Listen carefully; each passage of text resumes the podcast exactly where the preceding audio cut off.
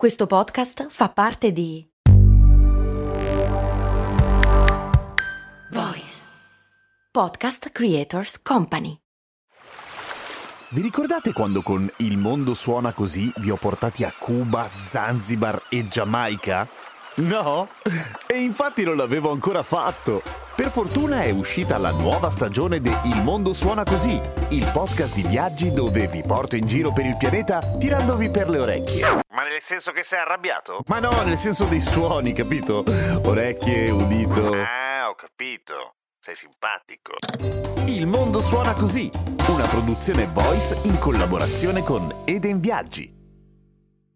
Chiede la Patreon Julieta cos'è il codice ISBN sui libri. Cose molto, cose molto, cose molto io sono Giampiero Kesten e questa è Cose Molto Umane. Vi ricordo che da oggi non esce più Umani Molto Umani sempre all'interno di Cose Molto Umane, ma che è diventato grande, ha un suo canale apposta. Andate a cercarlo sulle piattaforme su cui ascoltate i podcast, cercate Umani Molto Umani, mettete il segui che così poi vi arrivano le notifiche e potete ascoltare la puntata di oggi, in cui ho chiacchierato con Marco Baccini, molto simpatico, che lavora nel mondo delle cremazioni. Molto interessante. Ma tornando alla domanda di Julieta, quando andavamo a comprare i libri scolastici in libreria prima dell'anno cercando di spendere meno ma comunque spendendo una fucilata perché porca la miseria, il modo migliore per non cannare edizione, non cannare tipo di libro eccetera era affidarsi al codice ISBN e il codice ISBN sembra una cosa piuttosto comoda effettivamente, ma c'è solo in Italia? Ovviamente no, c'è in tutto il mondo, tant'è che ISBN sta proprio per International Standard Book Numbering. E nasce nel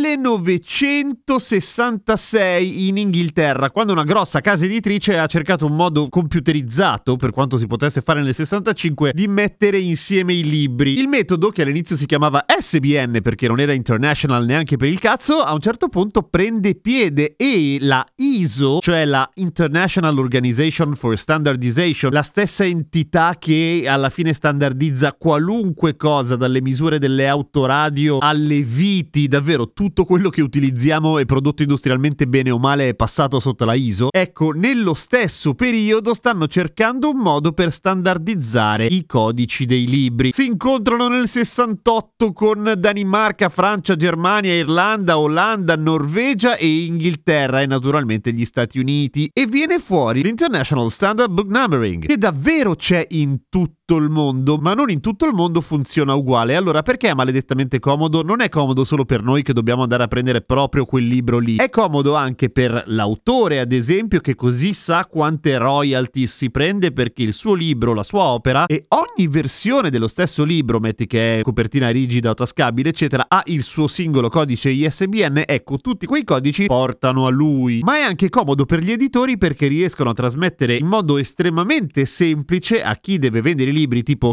che ne so, le librerie, ecco, non solamente titolo, autore del libro, ma anche la sinossi che è legata all'ISBN, per cui è un modo molto molto semplice e veloce di diffondere la notizia di una pubblicazione. Ora, dicevo, non in tutto il mondo funziona uguale, ad esempio, nel senso che ci sono luoghi del mondo dove il codice ISBN è gestito in forma privata, altri invece in forma pubblica. In quasi tutti tutta l'Europa è una questione pubblica, quindi i codici ISBN sono gratuiti per chi pubblica. In Italia no, in Italia non sono gratuiti. In Italia è una SRL che le gestisce, per cui è un po' un casino e tra l'altro in quell'ambito ci sono una serie di novità in questo periodo per cui non vado nel preciso perché è in evoluzione, ma c'è stata un po' una levata di scudi da parte dei piccoli editori che si sono visti accollare un costo da un giorno all'altro piuttosto cospicuo per i famosi codici ISBN. I codici ISBN ISBN si comprano. Nel momento in cui una casa editrice pubblica un libro, deve comprare dei codici ISBN all'ente che li gestisce in quel paese. Se tu vuoi pubblicare un libro in self-publishing, cioè non con un editore ma accollandoti tu il costo della stampa e della distribuzione, devi comprare anche tu dei codici ISBN. Non è una scelta, in Italia è obbligatorio. Cosa curiosa, quando ho fatto il mio primo podcast qualcosa come 50 milioni di anni fa, e per la cronaca parlava di filosofia, filosofia e si chiamava Bonobo, curiosi come scimmie? No, Bonobo, filosofia per tutti, perché me l'avevano fatto cambiare, maledizione. L'ho pubblicato su Audible. Audible, come ben sapete, è una piattaforma di audiolibri e siccome pubblica audiolibri si comporta come un editore e dal momento che stava pubblicando il mio podcast, quel podcast è diventato un prodotto editoriale, quindi abbiamo dovuto, non io direttamente ovviamente, però abbiamo dovuto acquistare tanti codici ISBN quante erano le puntate del podcast. Quindi per tornare alla domanda di Julieta, l'ISBN è un po' come se fosse la targa dei libri. Le targhe delle automobili sono univoche in tutto il mondo, ma sono diversificate anche per paese a seconda del colore, codici e grafiche. Nei libri invece bastano i numeri. Non esiste al mondo, in teoria, almeno che qualcuno non abbia fatto una grossa cazzata, ma è difficile perché si tratta comunque di roba fatta ai computer e si sa che i computer non sbagliano mai. Non esistono al mondo due libri che abbiano lo stesso codice ISBN, quindi è comodo di brutto.